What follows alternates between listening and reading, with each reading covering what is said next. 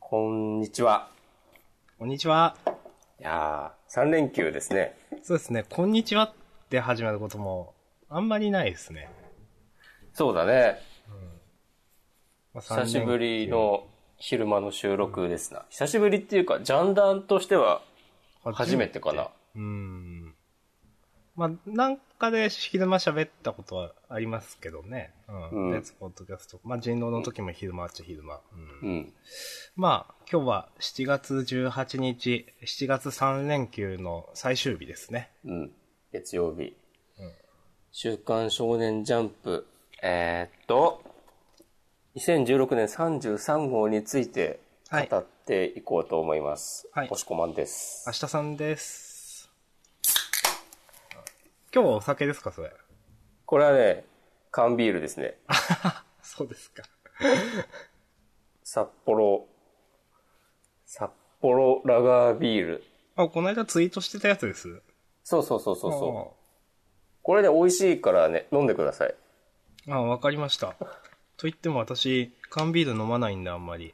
あ、そうなのうん。居酒屋行った時は、ビール飲みますけど、うんあんま、缶ビールって苦味が強い気がして、普通のビールより。そんなことはない気がするんですけど、まあ、その、なんて言うんですか。うん、やっぱり、最初に飲むからいいのかな、居酒屋とかでは。うん、あんまり、うん、まあまあ、ごめんなさい。うん。いや、この、札幌ラガービールは、うん。そんなことは、なくはないけど、うん。結構ね、味違う。へえ。なんかね、もともと、瓶ビールで売ってて、うんうんうん。なんかさ、札幌の缶ビール、なんだっけ、黒ラベルかな、あの、黒い星うん。はののパッケージじゃない。あれがね、星が赤いんですよ。うん。赤いっつっても、まあ、まあ赤、赤でいいか。え、あで、の、そあれが、れですよね。うん。なんかちょっと昭和っぽいレトロな感じのやつですよね。あ、そうそうそうそうそう。で、普通、スーパーとかには多分、おろしてなくて、普段は。おおなんかたまに、こう、それが飲める居酒屋とかは、なんかもうそれをアピールしてたりする感じで、ー。へちょっとレア感がある。え。うん。だけど、なんなんか今年の夏限定で、缶でも作って売る、売ってるみたいで、まあ、でもなんか多少味が違うなっていうのはなんとなくわかるようになりましたね。なんか、うんそんな飲まないですけど。ね、この間、あのーあれはどこのビール朝日なんか、なんとか作りっていうのがあります。その、土地の名前が入った。あー、あるね。で、この間それのまあ私島根なんで、島根作りっていうやつを飲んで、なんか、はいはいはい。結構周りの人が、あ、なんか味違うね、こなんかちょっと濃いみたいなこと言っておられて、まあ確かに、うん違うなと思ったんですけれども、まあうんなんか、あのーまあ、いいなと思いました、なんか。そういうのがちょっとずつでも分かってくると。うん。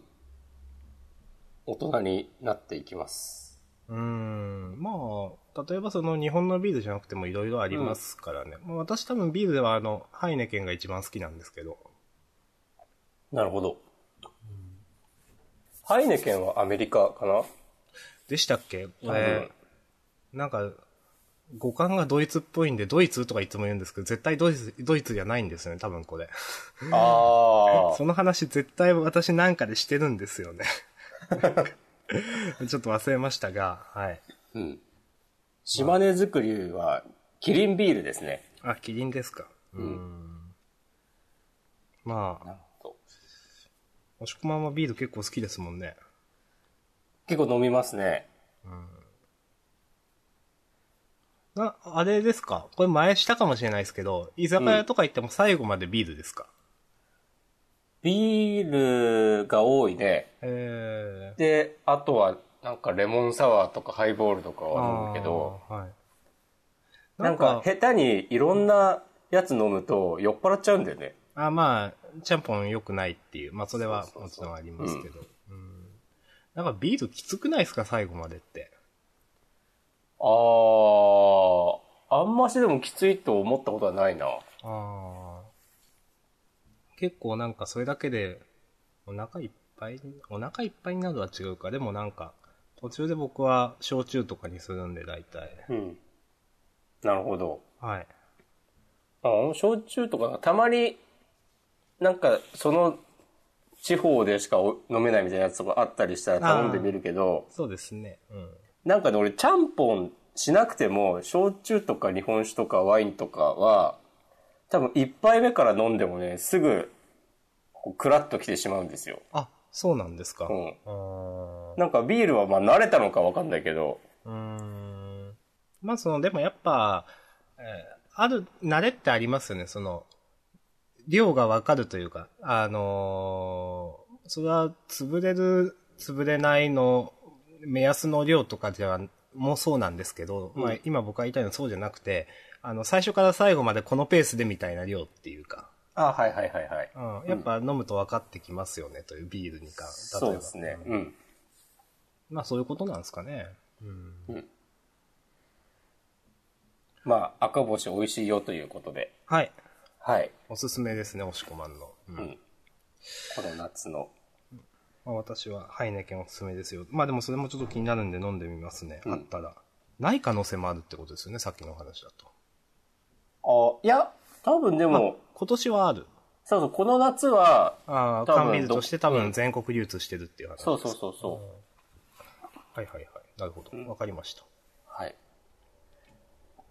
じゃあ、あの、いつもこの番組うん。始まる前にちょっと一個やってることがあるじゃないですか。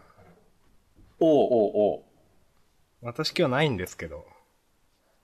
いやー、僕は、ないんですよ、今ですよね。日。いや、まあ収録、今、14時過ぎぐらいなんですけど、決めたのがまあ、10時ぐらいうん、今朝でしたね。そう。っていうのと、あとね、まあ、一応考えなきゃなと思って、手帳にちょっと書いてみたりしたんだけど、しっくりこないので、ボツにしました。僕も13時くらいに、1時間前に、今14時ですけど気づいて、うん。あーと思って、今日休みじゃないんで、なんか仕事してると今日ジャンダンだなとか思うんですけど、はいはいはいはい。休みなんでなんかうん。忘れてたんですよね。でも13時くらいに気づいて、うん。でもなんか全然何も思い浮かばないんでやめました今日は。なるほど。まあ、ということでいいんじゃないですかね。うん。まあ、次回また、そうですね。えじゃあまあ、話をしますか、ジャンプの。ーしちゃううん。いや、なんかありますトピック的なこと。まあ私が久しぶりにポッドキャスト更新したのが昨日とか一昨日なんで。まあちょあっ、じゃあ宣伝しようよ。と。あいいですか。はい。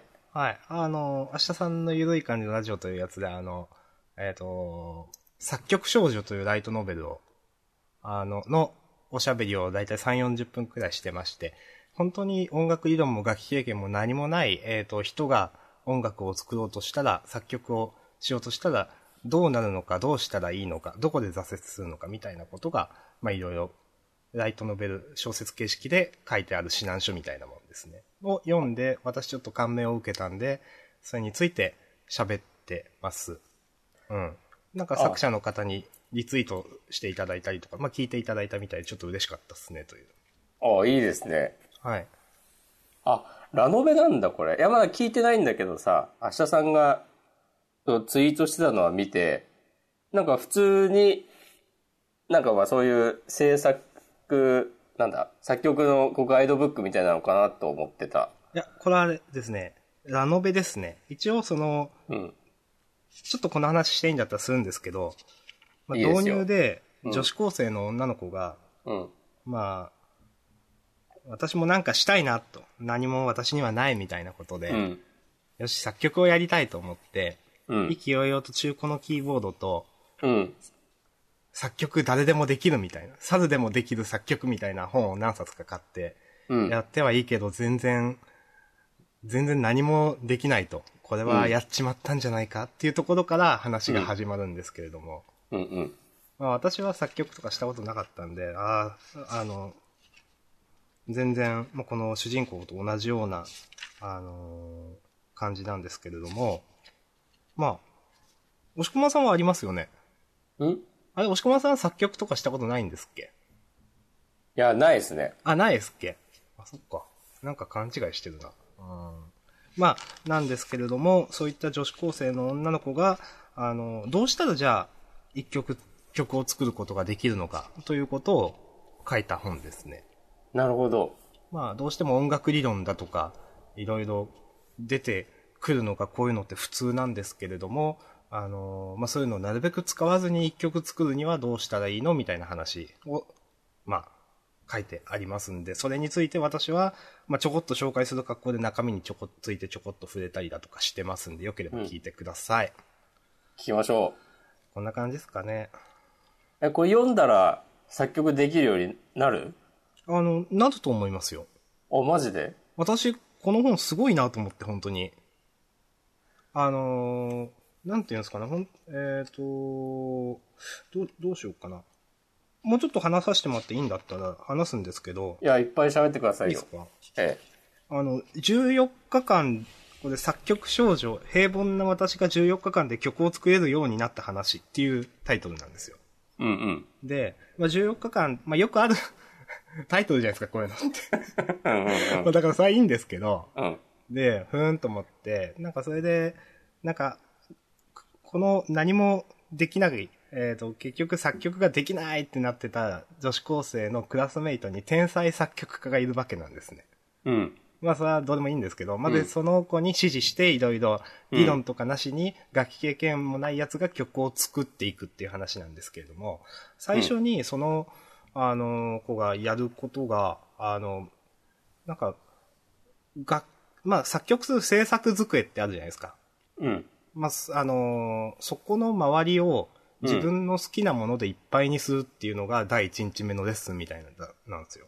えで、まあ、その、天才作曲家の女子高生曰く、いや、うんあの、作曲、曲を作るってことは、その自分が今まで表現、あの、感動してきたものを自分なりの形で音楽として還元する、表現するものだ、みたいな話をするんですね。で、それのためには自分が今までどういったものに触れて感動してきたのかみたいなことがとても重要なのか、たまにそういったことを、あに触れて思い出してみたいな、作曲っていうのはそもそもそういうことなんだよみたいなことが導入にあるんですよ。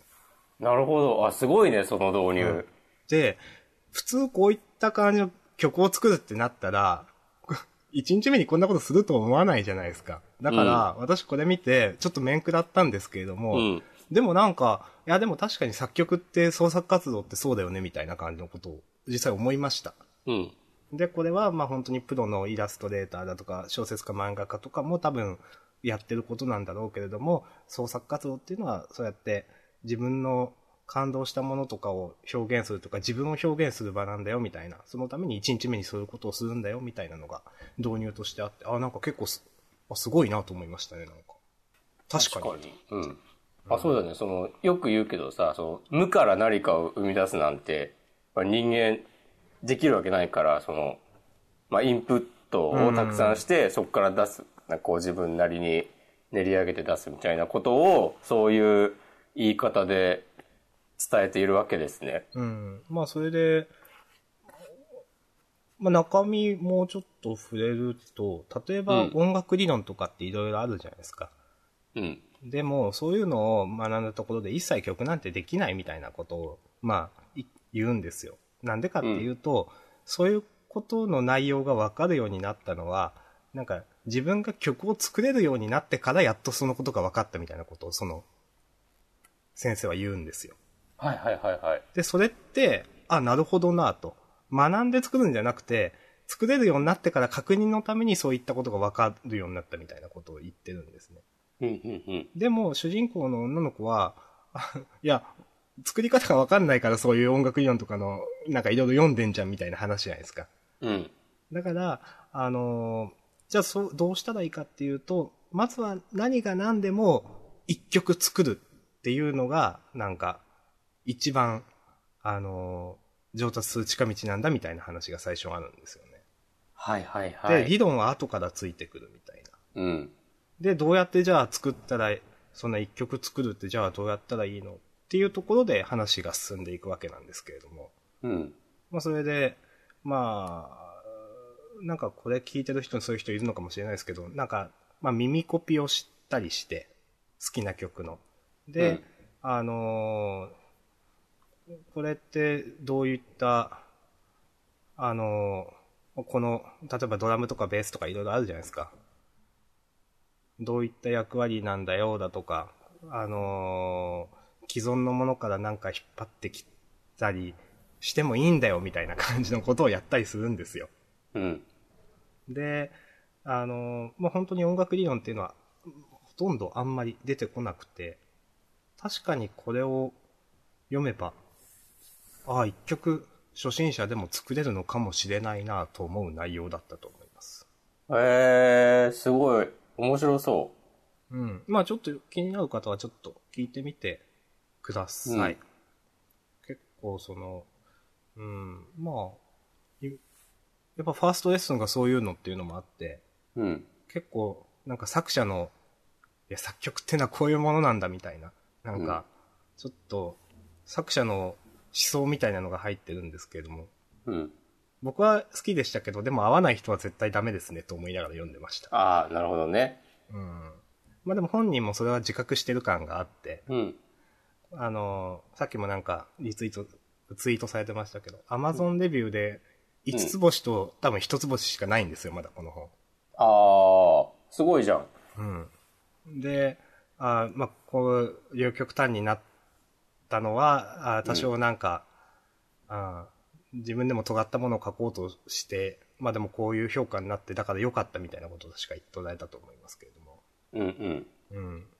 みたいな。まあまあ、あの、かなり今喋りながらまとまってなかったんで、うん。できれば、まあ、これで興味持った人は聞いてほしいっすねという。そうですね。これで明日さんの、ゆるい感じのラジオを聞いて、で、明日さんの、えっ、と、明日さん .com のああ、そうです。 Amazon リンクからこの本を買って、買って、そして私にはそれ1円も入らないんですけど、あ、そうなのアフィリエイトやってないのやってないです。お登録はしてますけど、紐付けしてないです。なるほど。っていうのピュアだも、ね。うん。うん。なんか、アマゾンの規約的に、それしないとダメなんですよ。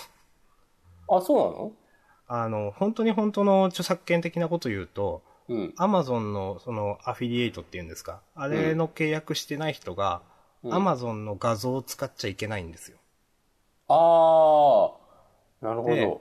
うんア。マゾンのアフィリエイトのその、うんパートナー契約だかなんだかをすると、うん。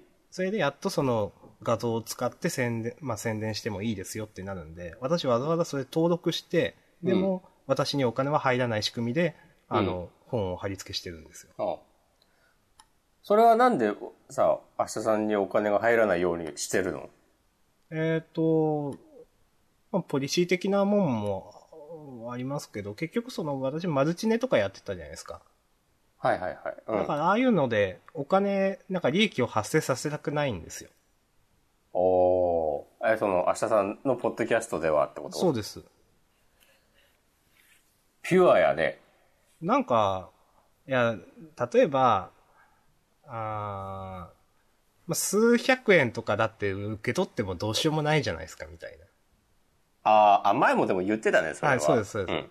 数百円とか、数、まあ、すまあ月数千までなったらちょっといいなと思いますけど、でも、うんそんなもんあったところで、だったらゼロでいいし、みたいな感じが僕はあるんで。はいはいはいはい。うん。それに、まあ、一応なんか非営利っていう格好にしといた方がいろいろやりやすいんですよ、細かいこと言ったら。ああ、なるほどね。素材使うだとかでもそうですし、うん。あー少しでもなんか収益発生させちゃったらちょっとなんか、あーまあ、まあ、ピアっていうのは確かにそんなん気にしないでいいじゃんっていう人は気にしないかもしれないですけど、でもなんか気持ちの上でも気持ちがいいですよねみたいなはいはいはい。ふうには思います。なるほどね。それはそれでわかります。うん、まあ、数、まあ、数百円だったらそんないらんしみたいな話ですね、うん本当に。うんまあ数百円、数千円になるのも大変だと思いますし、こういうのって。うん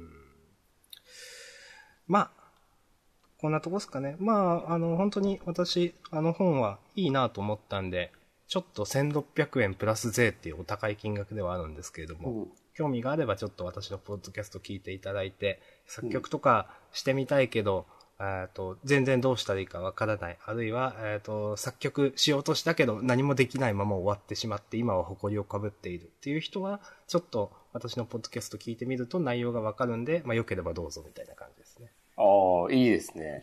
はい。じゃあ、明日さんの曲、公開しよう、このジャンダンの中で。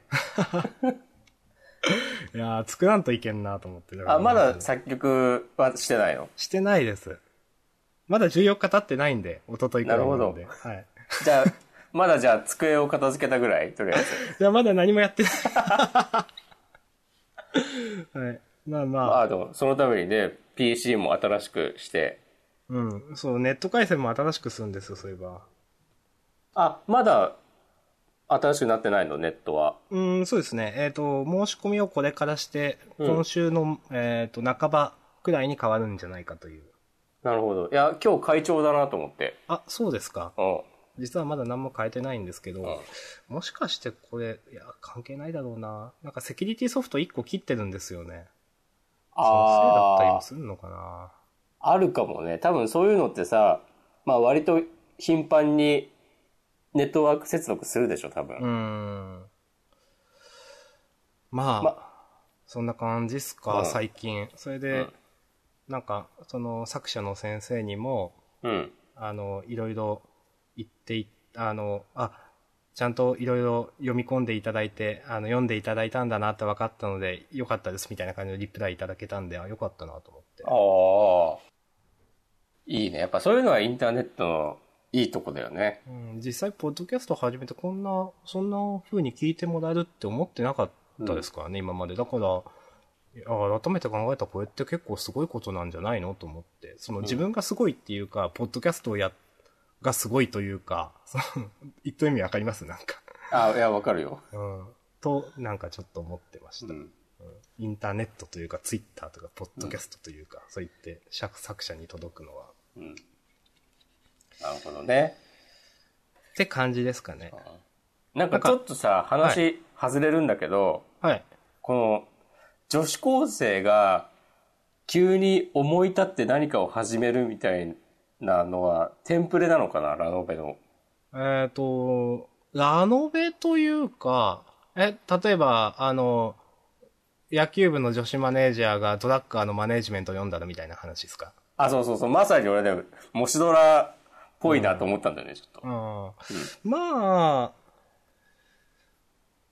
うん。まあ別に、だから何ってことないけど。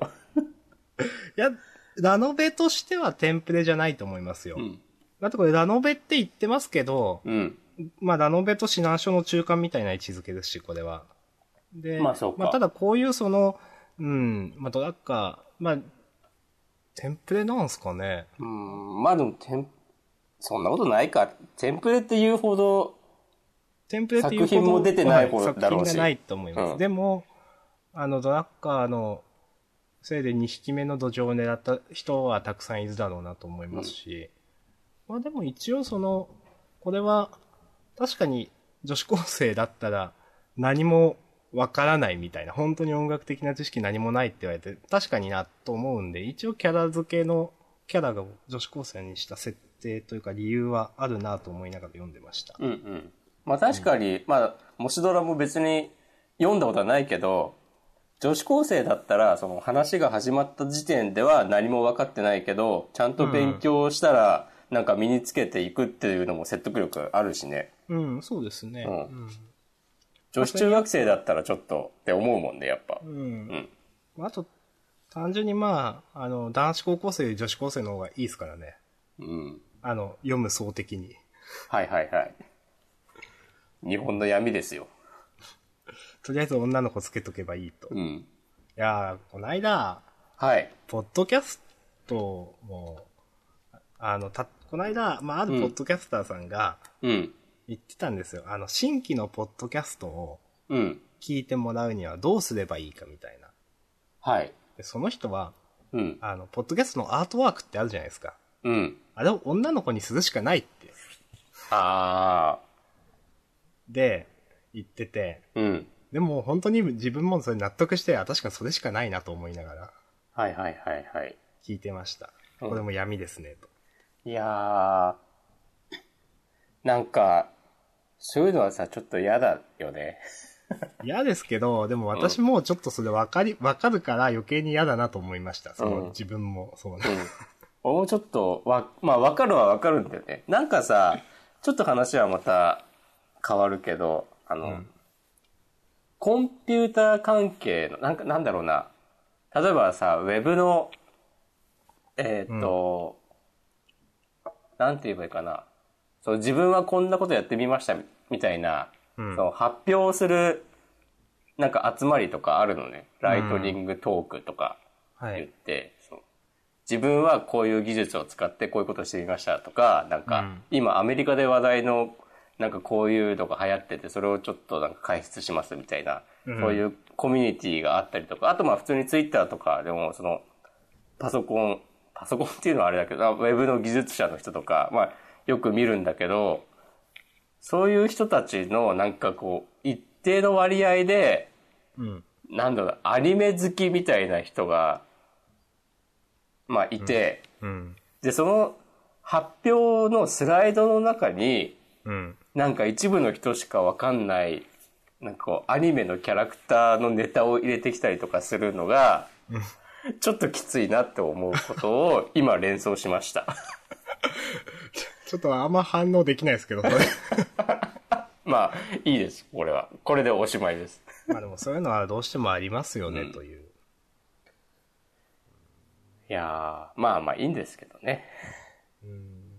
いや、明日さんのラジオのアートワークもうん。変えようかなと思ってもう1年経っちゃったんですよ。いや、あの謎のさ、なんだっけ、ベンチみたいな写真でし ょはい。なんなのちょっとこれ、明日さんのゆるい感じのラジオを聞いて休みなよみたいなことなの いや、ではないんでしょう、別に。うん、本当にとりあえず的な気持ちであれにした んですよ。そうだよね。全然正式なものとしてじゃなくて、うんまあなんか、ある程度続いたら、なんか誰か、なんか例えばエシさんとかに頼むかとか思ってたんですよ、なんか。うん。まあ、したら、なんか、うん億劫になって、そのまま1年経っちゃったという話なんですよ。なるほど。いや、自分にス、あそう自分にスキルがないんで、なんか文字入れたとしても安っぽくなるしなと思って、うんもう、全くラジオ面も何もない写真で、 それで終わるという。これはね、明日さんが撮った写真なの違いますよ。 いや、そうだろうなと思った。はい。違います。うん。という感じですね。なるほどね。うんい、や、いいですね。いい話が聞けたと思います。どれですか どの話ですかいい話。いや、その、作曲少女の話。あうあ、ん。まあそうなんで、えっ、と、ちょっとかなり、さっき私喋りながら自分がテンパってる自覚あったんで、うん。ちゃんと言えてるかわかんないですけど、ポッドキャストはもうちょっとちゃんと喋ってるんで、 よければ聞いてください。はい。聞きましょう。うん。はい。なるほどね。あ、一応その、あ、ちょっとだけ最後に、あ、いいですよ。はい。うん。作曲少女でちょっと面白いなって思ったのが、うん。えっと、まさっきちょっと表現するっていうことはどういうことなのみたいな話をしたんですけれども、うん。この、そそのあたりの話って、藤子 F 不二雄先生からどうも来てるらしいんですね、この先生、この書いてる人の。おー。ちょっと、なんかこのコラムの中に参考となる文献っていうのが書いてあって、いろいろ。まあまあ。うんで、えっ、と、4個くらいまあ挙げられてたんですけど、例えば音楽の知識に関するやつだとか、編曲のテクニック的なものに関するの、うんなんだとかあるんですけども、一番下に、あの、藤子 F 不二雄先生の、えっ、と、んちょっと待ってくださいね、どこやったかな。なんか本が挙げてあって、なんかそれだけ明らかに作曲とは関係がないんですよね。うん。なんですけれども、挙げてあって、えっ、と、ちょっと待ってくださいね。はい。うん。えっ、と、藤子 F 不二雄著、藤子 F 不二雄の漫画技法、えっ、と、漫画の作り方の本、一見関係ないように見えるけど、この本は創作に関するもの、えーすごく重要なことがマイページひしめいている究極の一冊っていうふうに書いてあって、うん。どうも、あのーこの人の思想みたいな、えーところはそこから来てるようなんですね。で、さっきの漫画の表現の話もそうですし、なんか、ああの、まあ、なんで、今の話聞いて興味を持たれる方というのも、えっ、と、これ、ジャンダンですし、おられるのかなと思いながら、ちょっと、それだけ最後に触れておこうというあお話でした。あ、俺、その本持ってるかもしんない。あ、マジですかなんか、文庫で出てて、うん。買ったけど読んでない棚に積んである気がする。うん。一応、その、この、この本を書いてる扇先生っていう人は、うん。あの、まあ、これ作曲の本を書くくらいなんで、うん。作曲家としてもプロでやってて、うん。ライトノベルだとかも書いてるみたいな。ほうほうほう。マルチクリエイター的な人なんですよ。すごいね。なうん。で、うんん。なんでそういった、あの、まあ、作曲なんだけどそういうところから、まあ、創作に関する、その、なんて言ったらいいんですかね、心意気的なところが来てるっていうのは、あ、この先生らしいなと思いながらちょっと。うん。うん。なるほど。まあでも、最初の、さっき言ってた、えっ、と、机を自分の好きなもので埋めるみたいなのもね、別に作曲に限らない話うん。としても読めるもんね。うんそうです。作中では漫画家やイラストレーターさんも、多分結構な人がそういうことをやってるんだけど、みたいなことを書いてあって、うんうんうんへえ、みたいな感じでしたね。うんうんまあだから、創作に関する、あの、まあ、さっきも言いましたね、これ、ノウハウ、あるいは、その考え方、思想みたいなところも結構あるんで、うん。まあ必ずしも作曲に限らず読んでも面白いは面白い本なんじゃないかなとは思いますけど、まあ、そこうまん、で、そうだね。うん。だから読めとはちょっとなかなか私も1600円するんで言えないですけど。はい。いや、でも僕も、がぜん興味が湧きました。うん。まあ、ということで、よければ、ポッドキャスト聞いてってください。はい。はい。なんか、長くなりましたが、私もなんか、一仕事終わった感じですけど、押しこまんさん的にはなんか、最近ありますかいや、僕的には、本当もうポケモン GO がリリースされないのが、それ。いや、俺のね、当初の予定では、あの、まあ、昨日、一昨日ぐらいに日本でもポケモン GO がリリースされて、うん。で、散々一日遊びまくった結果を、この収録の冒頭で話せたらいいなと思ってたんだけど、うん。全然ですね。いやー、これ、どうなんですかね、その一部、あの、ネットでは、うん。マクドナルドとの提携がうまくいってないせいなんじゃないかみたいな説がありますけれども。ああ、あったね。なんかソースコードを解析したら、うん。書マいクてあドっナたルとドかでしょの文字列があってみたいな。いや、本当かどうか知らないですよ。知らないですけれども、うん。あーまあ早くしてほしいな。うん。いや、多分ね、そういうのは関係ないと思うんだよね。うん。なんかさ、だって、まあ、ポケモンのキャラクター使ってるし、任天堂も協力してるけど、開発は多分あくまであの、ナイアンティックがやってるから、はい。多分なんか日本の個別の国の事情に合わせてなんかするとかは、あんまりしないと思うんだよね。うん。日本だけ遅れてる理由として、まあだけじゃないんだけど別に。例えばなんかまあ日本人はすぐなんか問題あったら規制する、しろとか言うから、まあ先にアメリカとかで大ヒットしてるっていう事例を作ってリリースしようとしてるああ。じゃないかとか、なんか、あとはなんかその、日本用に、あ、なんかちゃんとその歩きスマホがどうこうとかのしないようにガイドラインを作ったり、えーそういうので遅れてるんじゃないかみたいな話があったりするけど、うん。多分なんかそういうのは、俺個人としては全然関係なくて、その、公式にアナウンスしてる通り、サーバーの、えーっと、なんか、単増純に設で間に技術的な間に合ってないとかこ、そとうそうそうそう。うん。だと思うんだよね。さっきもちょっとツイッター見てたら、えーっと、サーバー、ポケモン GO のサーバーを Amazon の AWS に最近移行したみたいなことが書いてあって、うん。なんか、もう最初から AWS でやってんのかなって思ってたくらいなんだけど、確かに、その自前でサーバー用意するとかはすごい大変だろうから、うん。まあ、AWS のことは、まあ、俺も別に詳しくは知らないけど、はい。その、お金さえ払えば、あとはアマゾンが良きに計らってくれるみたいな仕組みだから、へえ。その、なんか、処理が、えっ、と、追っつかなくなりそうだったら、一時的に、なんか勝手にそのシステム側で、えっ、と、処理するサーバーを追加してくれるみたいな。うーん、あ、そういう話なんですか。うんそうそうそうそう。だから単純に、その本当にそのサーバーの、あと処理が追っつかなくて、日本だと人が密集してるから、多分アメリカとかよりも、その一つのサーバーでのなんか処理が大変になったりとか多分するんだよね。とか。あーあ。なんか、ええ。うん。今の技術者的な視点っぽくてよかったっすね、と思って。うんいや、なんかさ、その、ポケモン GO 日本とかでツイートする、検索すると、なんかしょうもないことばっか言ってる人 が多くて、俺はなんかねちょ一っと人でイライラしてた。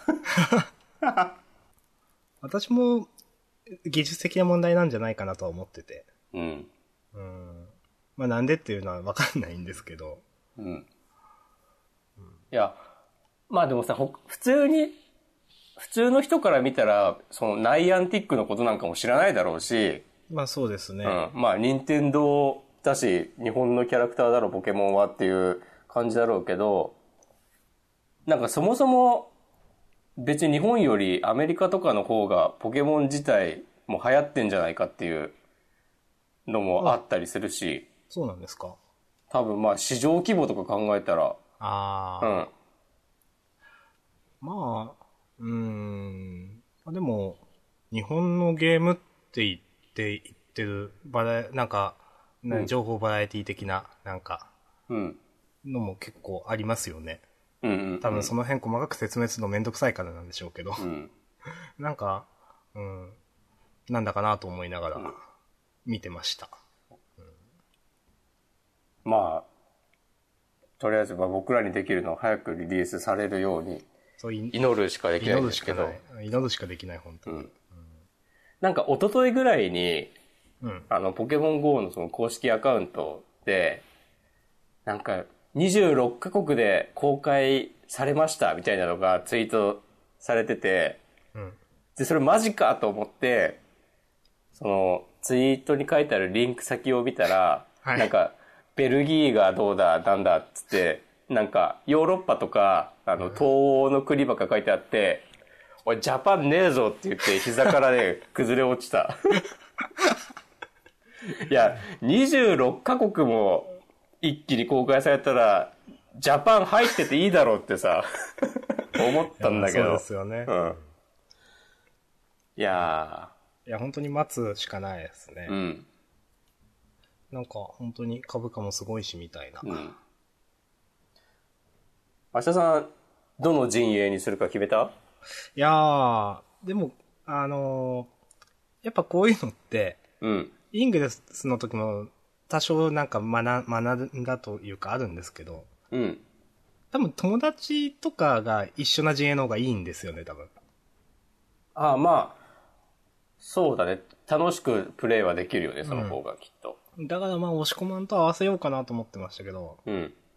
青ですか今のところ、青にしようと思ってる。うん。でもなんか、なんだっけな。アメリカの、うん。えっ、と、赤、青、黄色、どの陣営が多いかみたいなマップを見たら、うん。もうなんかね、7、8割青だったんだよね。へえ。それを見て、ちょっとなんか気持ちが揺らいでる。どうなんですかね、そのゲームシステム的に、うん。イングレスは、例えばうんポイントとか伸ばそうと思ったら、うん。自分の住んでる地域とかの近くが、うん。自分の色の方が良かったんですよ。うん。うん。あの、あれはポ、なんかポータルにリンクとか貼って、まあ要するに自分の陣営が、の色にすでになってるとポイントが伸ばしやすいっていうシステムだったんで、そうだったんですけど、あ、そうなんだ。そうです。で、ただ、例えばそうじゃなくて、敵の陣営のそのポイントになってたりすると、それを攻撃するみたいな、あの、アクションもあったわけで、はいはいはい。例えばその、ポケモン GO が、えーうその、なんていうんですかね、アクションの、そのポイントの重点、どっちが重点的にされてるかっていうの自体、次第ではちょっといろいろ、あの、変わってくるのかなと思い思いますけどね。陣あー営なるほのどね選び方というか。うんその辺がどうなってるのかわかんいなまいいな。ち、そうですね。まあ僕もそのゲームの中身までどういうゲ、あのシステムだって調べてないんです、うんちょっとわかんないんですけど。なんかでも一応その拠点、ポケモン GO の場合はポータルがジムになってるのかな、うん。で、それが赤、青、黄色に分かれてて、えーっと、まあ、そこでバトルをするんだけど、うん。例えばその、自分の拠点だった場合は、はい。えーっと、自分の持ってるポケモンを、そのジムに一匹預けるんだって。ほで、えーっと、敵陣営が、その、ジムに来た場合は、う。うん。場合に、えーっと、その敵と、その預けたポケモンが戦うええー。バトルをして、ふんふんふん。で、なんか、そのジムごとにポイントがあって、うん。で、えーっと、何回か戦って、そのポイントがゼロになった場合に、えー敵にそのジムを奪われる。うん。あ、でもなんかイングレスっぽいですね、やっぱ。うん。うん。って感じらしい。で、預けてるポケモンもなんか経験値とかは入るって感じらしいです。いや、楽しみですね、やっぱ。うん。そう。そのなんか赤、青、黄色の陣営のアイコンが、あの、サンダー、ファイヤー、フリーザーなんですよ。うん。で、フリーザーが一番好きなわけで僕は。ああ、なるほど。そう考えると、青なんだけど、どうしようかなっていう感じですね。うーん。うーん。まあ、どうなんだろうな。やっぱ青多そうですけどね、単純に。うん。人数比的にその3色で言ったら、日本人としてみたいな。確かにその、なんか、全世界的に青が多いってのは変わんなそうだね。うーん。どうしようかな。まあ、ま、でもなんかね、あの、初めてプレイヤーがレベル5ぐらいになった時に、初めてその陣営を決める。そうなんですか。そへう。ーだからとりあえず最初は何も考えずに遊べやる。ればいい。う。うんん。そうそうそう。いやー、ほんと早く出てほしい。うん。うん楽しみっすね。一応、有力な説は今月末くらいにどうちゃだっていうのをなんかで見ましたけれども。うんうん。なんかお、えっと、そのポケモン GO プラスっていう、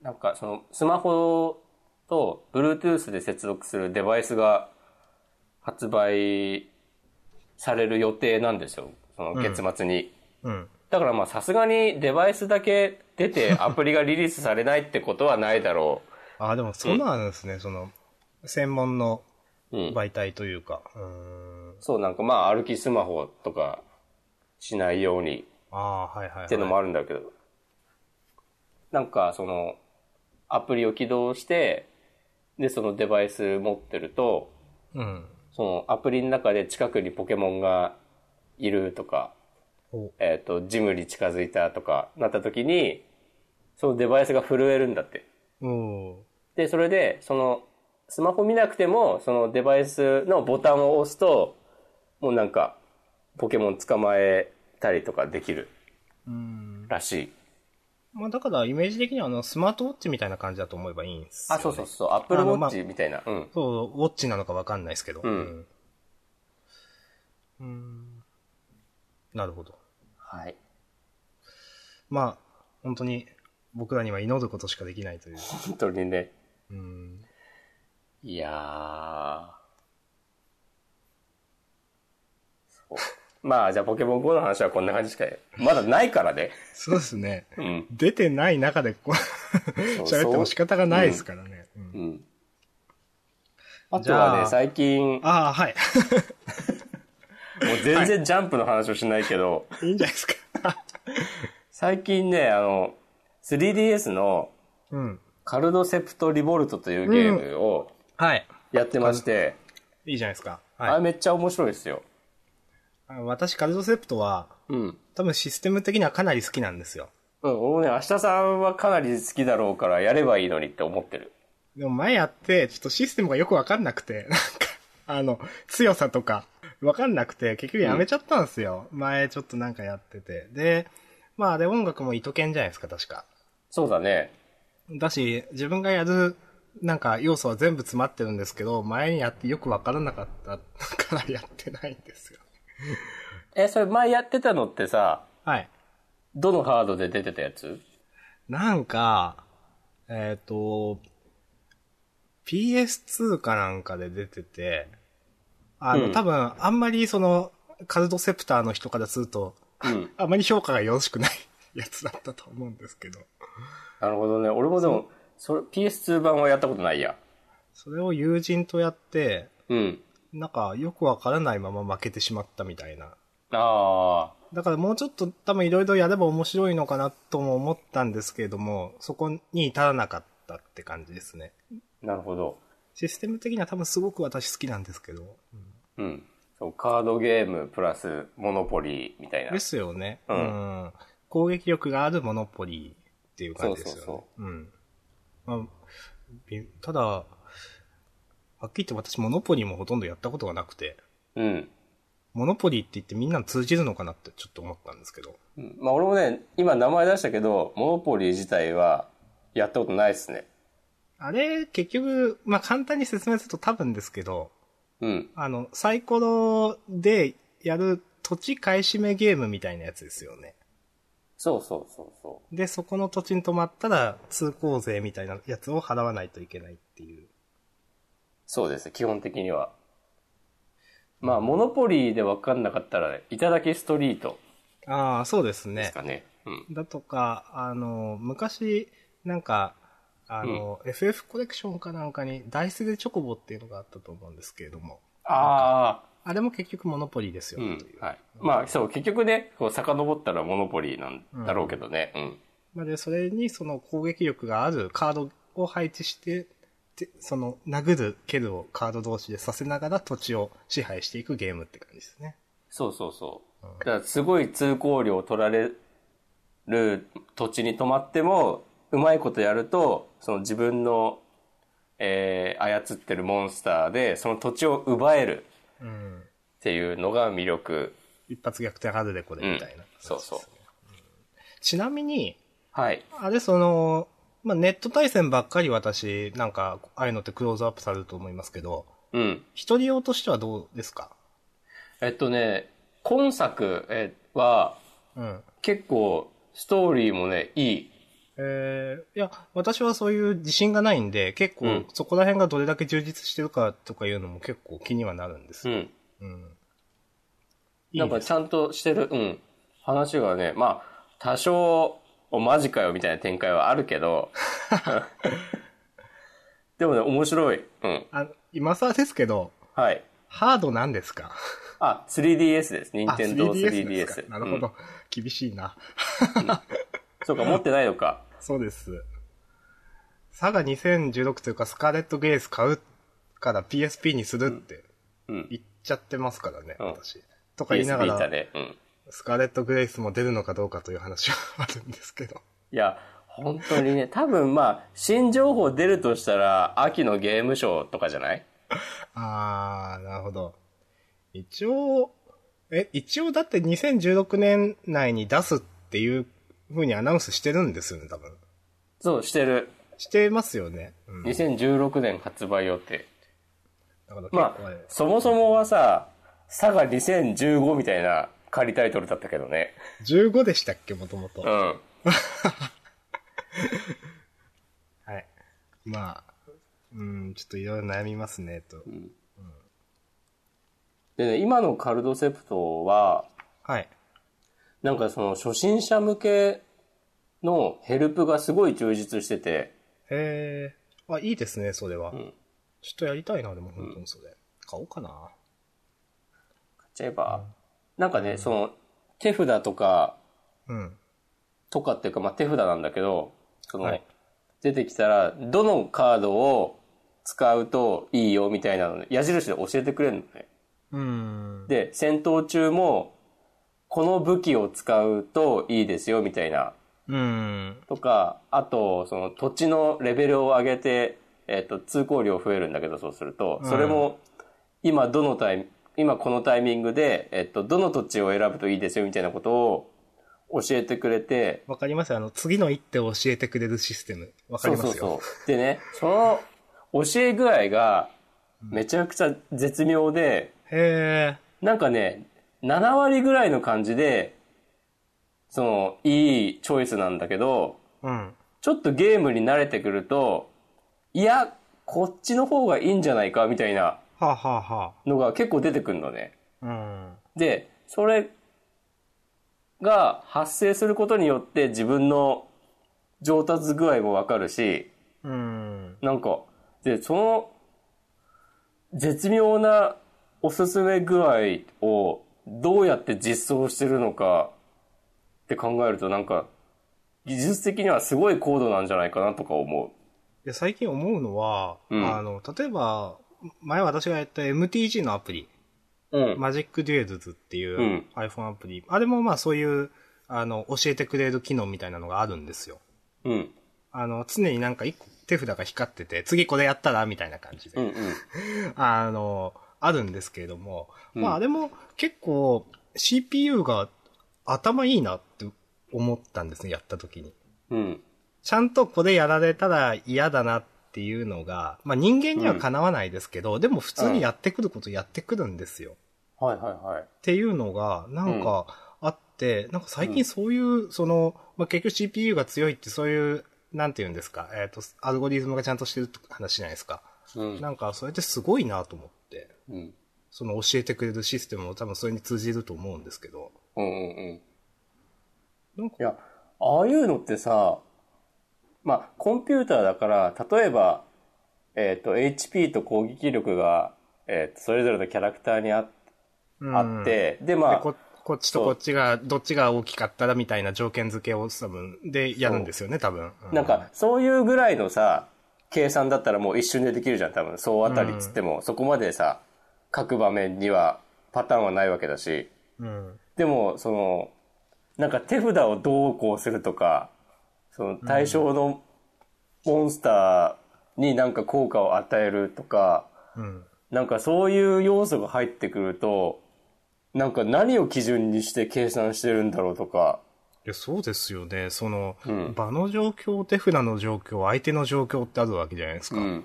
なんかそれすごいなと思いますよ、はっきり言って。そう。だって例えばなんか、わかんないけど、呪文が1個あるとして、うん。その呪文が有効なシーンと有効でないシーンがあるわけじゃない、ゲームやってたら。うん。例えばその、その呪文、なんかカード一個一個にランク付けをしたとしても、なんか敵モンスターを一発で殺せるみたいな呪文があったとして、うん。まあ普通にやってたら強いけど、相手にそもそも敵モンスターがいなかったら全く意味のないカードになうるんそうなんですわけじゃない。うんそう、そういうとこでその複合的になんかこういろいろ計算してんの、どうなってんだろうなとか、例えばその、うん。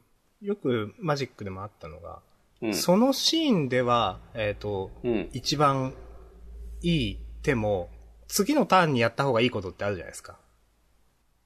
その判断、まあ、さっき押し込まさんが言ってたのってそういうことなのか、だと思うんですけど、例えば手札に火力があって、うんこれをクリーチャーに打つか、プレイヤーに打つかで、今マナが余ってるからプレイヤーに打てるよっていう。うんけど、これは次出てきたクリーチャーに打った方がいいよみたいなシーンってあるじゃないですか。でもそういうのもちゃんと判断してるっていう話なんですよね、だから。そうそうそうそうそう。ただその場面場面で、なんか、いや、今プレイヤーに打つ方が一番いいよっつって、あの、打たせること自体はできると思うんですけど、時間、いや、これは次打った方がいいって一個進んだ考え方ができるのはすごいなと思いますね。うん。ああもうなんか、それこそ、ハブ名人とか、わかんないけど、普通に将棋の人はさ、棋士は、もう何百手何千手先も読めるって言うけど、うん。まあ、そういうことしてんのかね、コンピューターも。うーん。まあ、私結構、一時期、あの、電王戦とかあったじゃないですか。好きで見てましたけれども、あれも、かなり独特な考え方をするなと思いましたね。確か最初見た時。ちょっと忘れましたけど、結局、コンピューターのすごいところ、まあ、ちょっとこれ話変わるんですけど、うん。あの、そういうのもすごいんですけど、やっぱ、なんていうんですか、恐怖心がないから強いみたいなところってああって、うん。あの、その、将棋のあれ見てるときに、なんか、えっと、普通だったら危なっかしくてできない手っていうのも、いや、この方が合理的でしょっていうので打ってきたりするらしいんですよ。はいはいはいはい。だから、プロ棋士からしたら、いや、それちょっと危なすぎるんじゃないのとか、パッと見で、うんいや、うんこれ難しいんじゃないのっていうのが、あの、ちゃんと見てったら、あ、繋がってるだとか、あ、うんできてるっていうのがやっぱあるらしいんですよ。うん、うん。で、もしかしたら、最初にその、押し込まんさんが言ってた、ちょっとコンピューターと違う手の方が正しいんじゃないのって思ってくるっていうのは、そこら辺の人間とコンピューターのその恐怖心あるなしだとか、感覚の違いもあるのかもしれないですね、とか思って。ああ、なるほどね。人間としては、そう思うのはちょっとやりすぎなんじゃ、あるいは危ないんじゃって思うのが、うん本当に本当に合理的なことを言ったらそっちの方がいいんじゃないのってもしかしたら言ってるのかなとかちょっと思いました。なるほど。わかんないですけどね。うん。いやー、深い話をしましたね。なんかいい話しましたね。じゃあ、今回のジャンダン終わりますかいやー、あー。じゃあまあこの流れで、 はい。もののふの話をしましょう か。はい。ちなみにこれどうしますこれ、前後編とかにします今日。これ、結構話してますけど。うん、全部流そう、一気に。うん。あの、正直ジャンプはそんな喋ることはあんまりないですかね。 いや、今週号さ、全然ないなと思って。じゃあ、もののふの話しましょうか。そう。それでちょっとこの雑談増やしたっていうのはある。ああ、はい。もののふ、いやー、最終回間近ですね。いや、本当にね、まあ、話自体はさ、まあ、もう毎回さ、最近、これ最終回じゃねみたいなこと言ってたけど、もうついに掲載順もね、うん。磯部の一個前っていう実質ラストですよ。 そうですね。うん。こん、そんなダメかな、これ。まあ、なんか、キッズが喜ぶような話ではなかったなとは思う。ん、まあまあ、そうですね、確かに。まあ、あの、やっぱ、ジャンプは、うん。ブロブラッククローバーがあの位置にいて、モノノフがこの位置にいる以上、なんか僕らがいくら何言ってもみたいな ところはあるんで。あ、まあね。まあ、え、で、細かいところはなんか、あの、まあ、敵キャラいたじゃないですか。どの敵キャラあの、 黒いのを着てる、スーツみたいな着てる、相手の、あ、安金金ちゃさんんのの相相手手。。はい。はい。もうなんか多少なんかありそうで、使い捨てじゃないのはいいなと思いましたね。いや、でもこれいろいろ考えてるんだろうけど、でも来週終わっちゃうみたいな感じがして。 うん、そうですね。いや、いやなんか今週のさ、読む限り、もう主人公はこの安金さんだし、うん。もうなんか、本当に最終回みたい、今までと比にならないぐらいの最終回っぽい話だなと思って、そうですね、あの、あの、美しいセンスの人も出てきて、マジでって思いました。そうそうそうそうそうそう、昔のキャラクター出てきてさ、この最終回うん。そう。まあ、ジッポくんとか、ね、この師匠とかはわかるけど、うん。そう。そうね、その美しいセンスの人とか、あと、ジッポの親とか、出てきジてッポのて。親、あ、あれですかしのぶくんの親ですかあ、そうそう、しのぶくんの親。そうそうそうそこれしのぶくんの親なんですっけう。じゃないかな違うかなだってしのぶくんのお母さんなんか、うんあれだから妹これ、あれあ、わかんない。まあまあいいですわ そ。う。あと、あの、なんだ、林道くんのライバルの、こう、人の部長とか。そうですね。まあ、でもなんかちょっと思い出してみると、この部長は奨励会に入れなかっただかなんか奨励会員に苦い思い出があって心を出た人だったんじゃないですっけ。あ、そうだよね。なんか自分で、なんか壁を作ってしまって、うん。だから越えらなんれか、なかったみたいな。なんかちょっと出てきたのはちょっと、おっとちょっと思いましたけどね。まあ、確かに。まあ、本当に来週最終回ですかね。そう。いや、たった一枚の歩が戦局を変えることはまあまあある。うんあの日打たれた一枚の符は、うん確かに、万丈と書いて世界と読む。世界を変えた。つって。うんいや、これもう来週さ、もう5年後とかなっていてや、、本当そうですよ。みんなあのプロでやってるみたいな感じじゃねえのっていう。うん。いや、本当そう、 本当そうですよ、これ。しかとなったって言っちゃってますもんだって。そうそうそう。あ、確かにね。うん。いで、やし、かもなんか、あの、あ、かやねその人たちをみんなさ、なんかこの家が好きだみたいなこと言って、うんこれももうまとめてるっぽいし。まあもう、いや、終わるのは確定事項で仕方のないことかもしれないですけども、うん。そんなにダメかなっていう気はやっぱりありますね、私の中で。まあね。まあ今のジャンプ、安定感あるからね。うん。なんだかんだで他の作品。うん。じゃあ、どうしましょうか。なんかあります今週。うん。えーあと思ったのは、うん。ちょっとワンピースの話題がちょっとあるじゃないですか。おうあの、月1連載になるんですかああ、なんかそんな話あったね。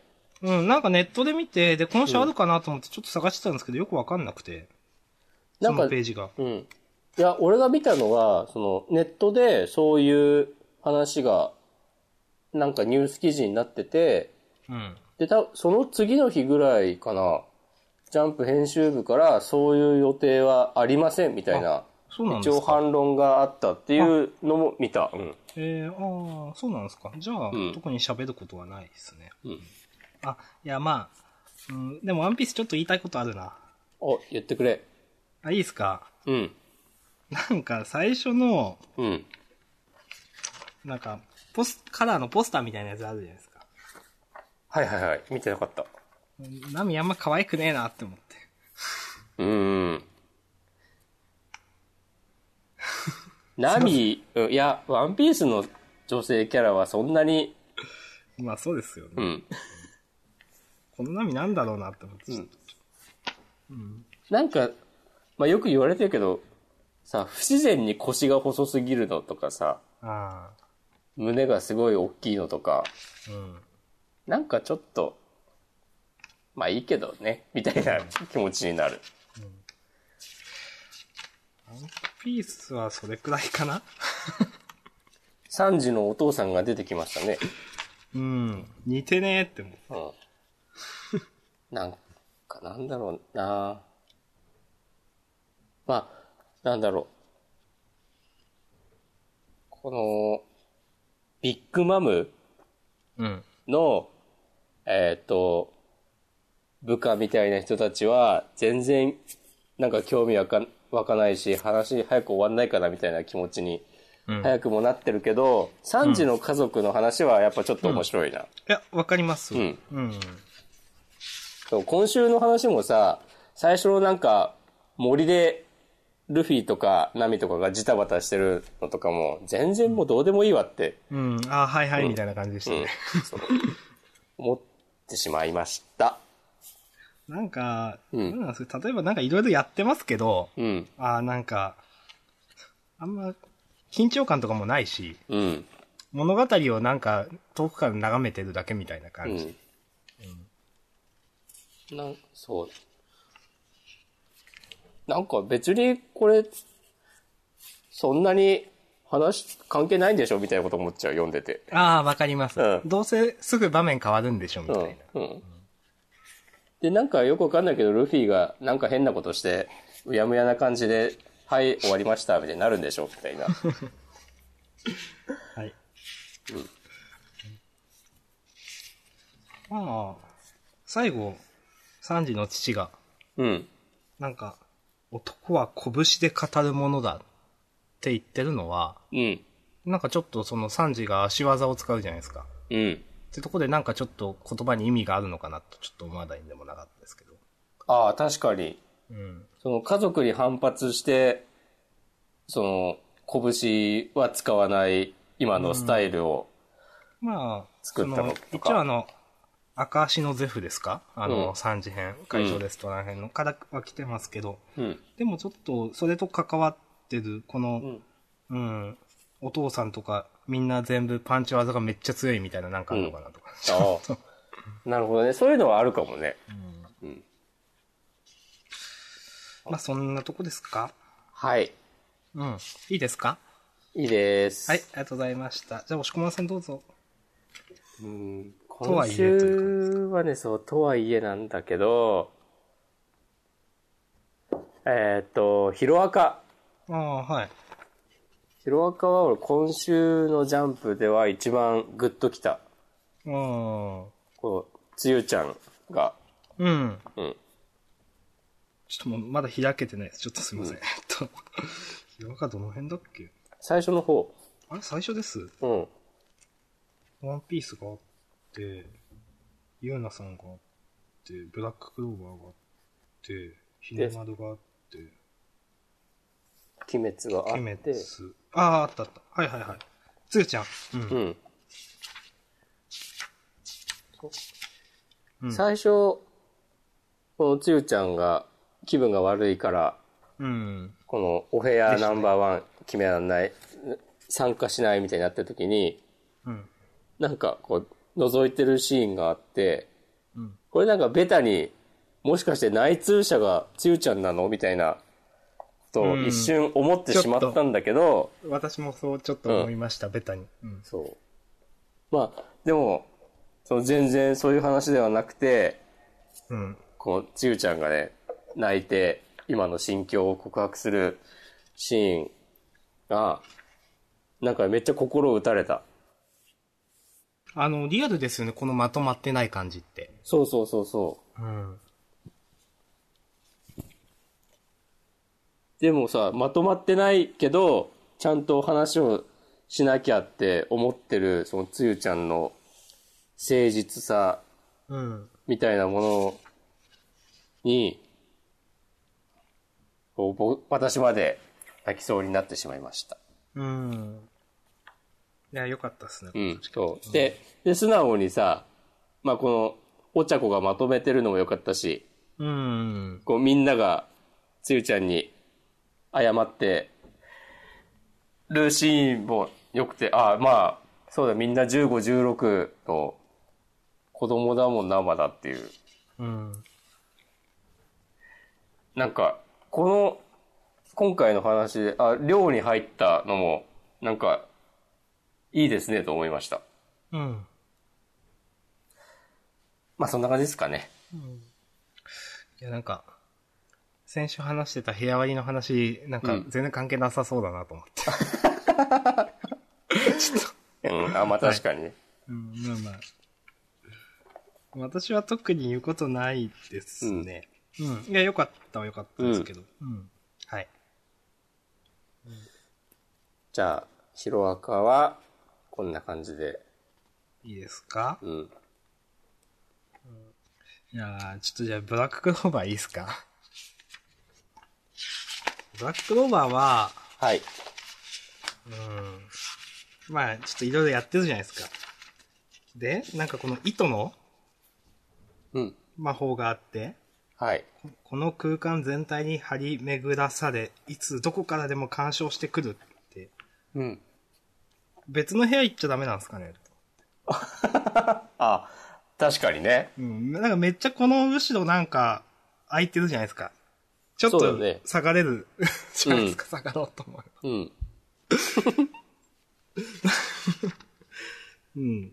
うん。と思ったのと、うん。まあもう別に、もうこれは、もう、いつものことですけど、うん限界超えてスピード上げてくわよってまた超えるんだと思って限界。ああ、これ ね。本当にさ、安すぎるよね、限界を超えるためのコストが。はい。うん。何もコスト支払ってないじゃないですか。 そうそうそう。だったらなんでさ、もう、すでにさ、限界超えておかないんだよっていう。なんか本当にスタミナとかいう概念ないですよね、本当に。うん。で、だとか、まあ、あと思ったのは、もう、うん。この、この、絶望の人が、うん。最後から5ページ目くらいのところで、うん。素晴らしい集中力だな。だが限界も近かろう。うんほんの少し誰か一人でもミスすれば即座に死ぬ。うん。魔力もそのうち底をつく。その極限状態いつまで持つかなって言ってて。うん。で、なんか、あ実力が均衡してるんだなと思って読んでたんですよ。うん。そしたらもうなんか、特に何の工夫もなく、その数ページ後に、こう、剣ぶっ刺せるみたいな、なんか、 ああ。でもう、と思って、いや、これも、アスタ様のみんなを信じる 力が、この絶望の人の持つ力を超えたわけですよ。これひどいなと思って、本当に。なんか、うん。もうちょっとなんか、長いことなんかやるかと思ったら、なんかこの話のうちになんかもうなんか、何の説明もなく、いつもの。うん。もう、いやもう、だからブラックドバらしいといえばらしいんですけど、うん。と思いました。いや、本当に何の工夫もなく、さあ、まあ毎回言ってるけど、勘弁してほしいなって思っちゃう し、なんかさ、その、まあ多分子供たちに人気があるんだろうなとは思うけど、うん。子供たちもさ、気づくよね、そのうち。うん。毎回同じことやってるだけだな、この漫画ってういう。ん。なんか全然修行とかもそんなしてないし。いや、第2のブリーチですよ。うん。あまあ確かにね。 はあ。まあ、いいっすかね。うん。はい。ありがとうございました。はい、ありがとうございました。じゃあ、押し込まさん、他はありますかあ、相撲、ああ、はい。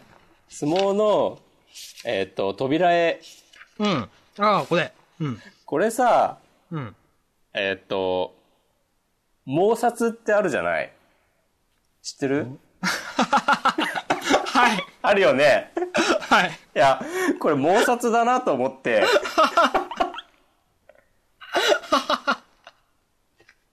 ああ、そうですね。そう。まあ一応毛殺を説明しておくと、えっ、そうとです。、してください、一応。はい。妄想の妄に撮影の撮はい。で、まあ、そのコンセプトとしては今言ったような妄想を写真に撮るみたいな感じで、うんまあ、えっ、と、スーツを着た OL さんうん。の写真があって、その一部分がこう破れてるみたいになって、そうですね。うん。で、破れてる、その、向こう側に、えっと、その、例えばその OL さんの下着がちょっと見えるみたいな。そうですね。あの、一部分だけスケスケメガネかけてるみたいなか感じ。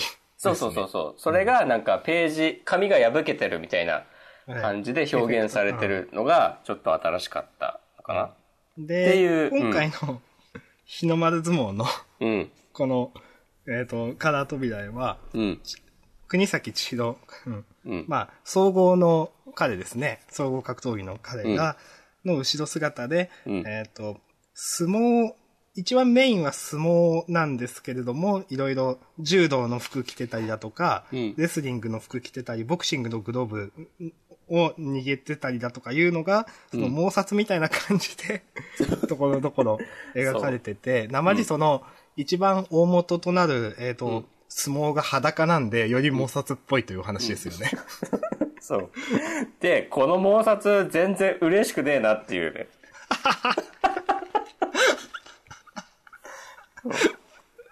そうですね。うん。いやー。まあ、以上です。本編については別にうん。私は語りません。うん。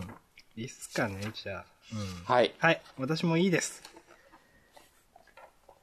じゃあ、どうしますニセ恋。ああ、もうニセコ行きます。ニセ恋行って終わりでもいいんじゃないかと思ってるけど。あなんかありますすいや、あの、特に、あの、そんなちゃんと話す気はないですけど、うん。ダンスはゾノ君良かったな、みたいな。あ、ゾノ君はね、めちゃくちゃ良かったね。うん。もう、これで何もないと思ってたんですけど、でも、ずっとアイドルとして活動してるのは伊達じゃないんだなっていうね。そうですね、この、抜けた感じも、うん。まあ演技とまでは言わないですけど、でも、したたかな、本当はずっとこの人、みたいなのは良かったですね。そうわざと転んで注目を集めるっていうね。うん。うんまあ、わざとなのかそうじゃない、えーか、どっちかはわかんないですけど、でもどっちにしろやっぱしたたかではあるよねという話ですよね。うん。そうだね。そういう描かれ方してるもんね。この、どっちだと思うっていう。悪い目をしている。うん。まあでも、どっちだったとしても、それは関係ないよねみたいな感じの。うん事実こうやってちゃんと湧いてるしみたいな感じの。うんうん。でしたね。うん。はい。ありがとうございます。で、まあ、サモン君は、なんか、こん ちょやっぱ面白かったのいやは、、で、今週良かった。うん、あの、あの、 髪を下ろしたら昔の江口洋介みたいになったっていうとこ。うん あれ、あれてた頃のミッキーっぽい。完全なる江口になったみたいな、これは、うんいやもう、これ少年に分からせる気ないでしょって思いますけど。あ、そうそうそうそう。俺もそれ思った。完全にターゲット、我、我々でもギリギリぐらいだろうっていいう。や、ほそうですよ、うんほんと。 いや、面白かったんでいいですけどね。うん。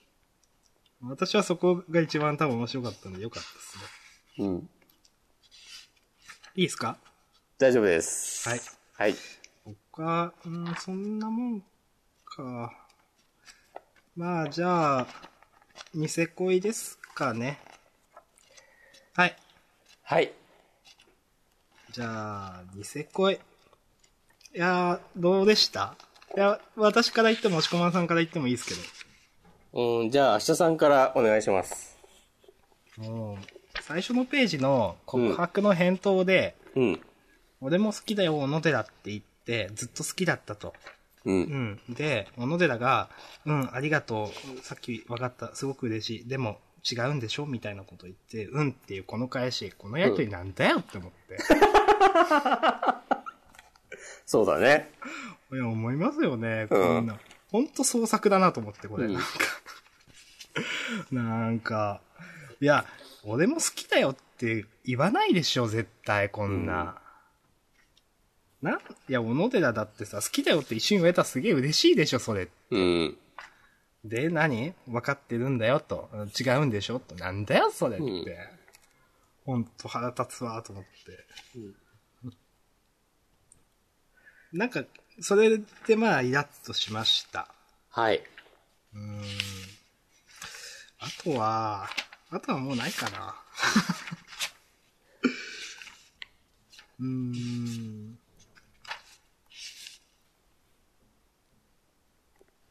うん。で、あれ、なんかよくわかんないんですけど、うん。あと、千棘は、うん。この岩があるところが山頂なんでしたっけそうだった気がする。ああ、そっか。うんんじゃあいいや。ああなんかもう、うん。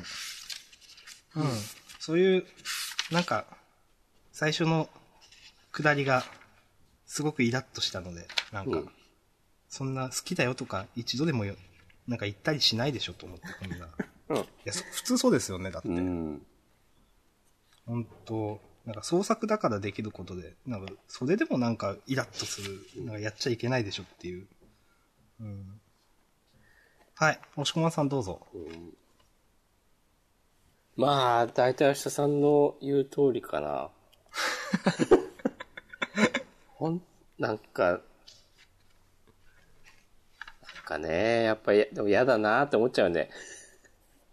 うん。だってそりゃさ、その、なんだろう、ここでその、小野寺と通じ合ってるっていうのもなんか嫌ですし、うん。なんか、いや、こうす、少しでも期待持たせることを言うのもありえないなと思うし、好きだよって言われたら普通、ちょっと嬉しいでしょ。え、本当に、うんえ、本当にってなるでしょっていうのだとか、なんか、もう、もうそういうことですけど。いやー、本当にさ、なんか、こういう時に、たとえね、かつて好きだったとしても、好きとか言う、言うなやっていう、もうそれに尽きる。うん。もう、それが誠実さだと考えている、うん。もう楽っていうか、この作者が嫌だ。ううん。あとはまあその、今はもう違うんだよねって言ってるコマのキラキラしてるのとかは、本当にさ、なんかキラキラさせるタイミングが全然わかんない。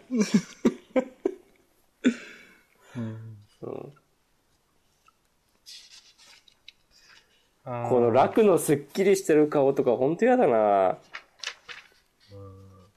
で、また去り際にさ、ありがとうとか言って、あこれマリーの時と一緒じゃないー。うん。もう本当に、ああ。まあでも、あとどんぐらいで終わるのかなうん、まあ。どうなんすかね。まあ普通に考えたら、まあ、この、ちとげとの告白のやりとりで、まあ一周では終わらないんじゃないですか、これ。ちとげとの告白のやりとりは。だから、なんか2、3週くらい使って、その後のエピローグところで2回くらい使って、なんか、あと5、6回で終わりそうな感じはしますけど。そうね。いやーまあ、いいです。なんなんか、こうまあ、こう多分最終回まで、この、なんかなみたいな気持ちを抱えたまま進むんだろうなって思う。うん、まあそうですね。まあ、これまでもそうだったように。うん、これからも、そして、 ああ、これまでも、そしてこれからもという。じゃあ、こんな感じですかね。そうですね。うん、はい。じゃあ、今週は終わりですが、あ、やべ、読んでなかったブリーチとか、や べ。ブリーチと読み切りも読んでなかったな。こち亀も読んでなかったな。面白かったっすかブリーチはね、アイゼンが出てきた。あ、嘘。 えー、わかりました。ちょっとまた見ときます。本当だ、アイゼンだ。そう。はい。すいません。後で見ときます。あ、ブリーチはね、また残白刀が折られたよ。みたいですね。うんこれもう最こ後れちょっと今見てます何これって感じだけど。全然うん、何これですね。うんそう。また、じゃあ、先週とかみたいに、一気に、いちこは絶望するのかな。いや、なんかよくわかんなかったのが、いや、よくよく考えたら、うん未来で、うん。全ての可能性で剣を折って今が折れたんですよね。うん。で、過去変えたって、あんま関係なくないですかと思って。いやー、もうわかんないよ。いやいや、わかんないです。その、すごいブリーチファンの人からしたら、いや、うんこうなんだよっていうのがあるかもしれないですけど、ちょっとよくわかんないですね。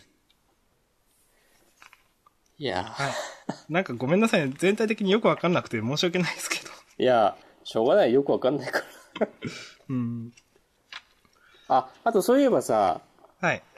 たくあんとバツの日常閻魔帳、はい。終わりそうですね。そうですね。まあ、仕方あるまい。何回だから、今10回。うーん。うーん、そっか。ちょっと仕方ないですね、まあこれは。でもこれでさ、まあ来週とか、再来週ぐらいで終わったら、あの、久しぶりの大体10週で突き抜けるた漫画な気がする。そうですっけ。最近なかったんじゃないかな、あんまし。あ、ででもも、いつから数えてるのかわかんないですけど、僕はあの、バディストライクのことを思い出してるんですけど。あー、忘れて た。そうか、バディストライクが多分久しぶりだったんだな、きっと。うん。じゃあ。まそうですね。うん。あの、でこの、あ、卓抜ちょっと笑ったのが、うん。なんか、この主人公が、こう、くるぶしフェチみたいなこと言ってるのが、はい。いや、ほんとこの作者は、なんか、そういうとこ攻めてくるなと思った。そうですねう。ん。まあ、以上です。はい。なんか、そういう話になると、ああ、今週のゆうなさんどんな感じだったっけなと思ったけど、まあ普通だったな。うん、今週、でもまた新キャラ出てきたね。そうですね。なんか、別にあんまりお好きのない新キャラですね。ね。別に水着姿だって探してないし。うん。まあ、そうですね。うんかうん。はい。なんか自主予告とかなんかありましたっけおーあ、ワンピースがまた関東から、うーん。まあ、ふーんって感じだね。うん。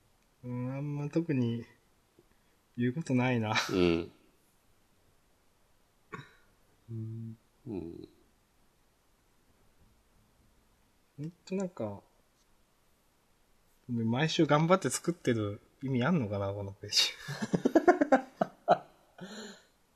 そうね、笑いでも金、感動でも金、次号も活躍、輝くジャンプゴールドで、ゴールドメダリスト。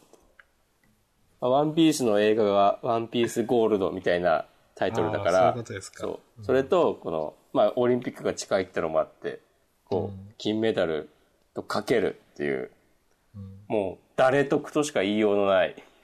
そうですね。うん。まあいいんじゃないですかね。うんもうあんまり端末コメントも読んでないですけど、なんかありました特には。あー、もののふの人が、うん。また今週もぬいぐるみの話をしてて、わって思っああ、ペンギンですか。うんあ、これぬいぐるみの話か。た。多分。あとは、あ、そういえばね、サイキックソーの災難のアニメあ、みたいですね。うんが、あの、ネットフリックスにあったから、うん。見てみたんだけど、ちょっと。うん。なんか、まあ普通によくできてるなと思った。なんか面白いっていう話を聞きましたよ。きあの、それは私調査の、まあ、ある人が言ってただけなんですけうどん、一、人。うん。あ面白いんだと思って。うんなんか、その、アニメのテンポが、漫画読んでる時と、なんかあんま変わんないなと思って、ああ、やっぱさすが銀玉の監督さんですね、という。あ、そうなんだ。あれじゃ、じゃなかったですっけあれあ、わかんない。俺アニメのスタッフとかそういうの全然知らないから。そんな、うんどうだったっけまあいいや、違ったらすい ません。そんな感じですかうん、よかったので、よかったら見てください。はい。じゃあまあ、はい。サクッとジャンプの話しましたね。うん。ノルマは達成したね。そうですね。うん。はということで、ジャンダン30回か。いうん。うんそうですか。ここら辺でお別れです。ありがとうございました。ありがとうございました。また。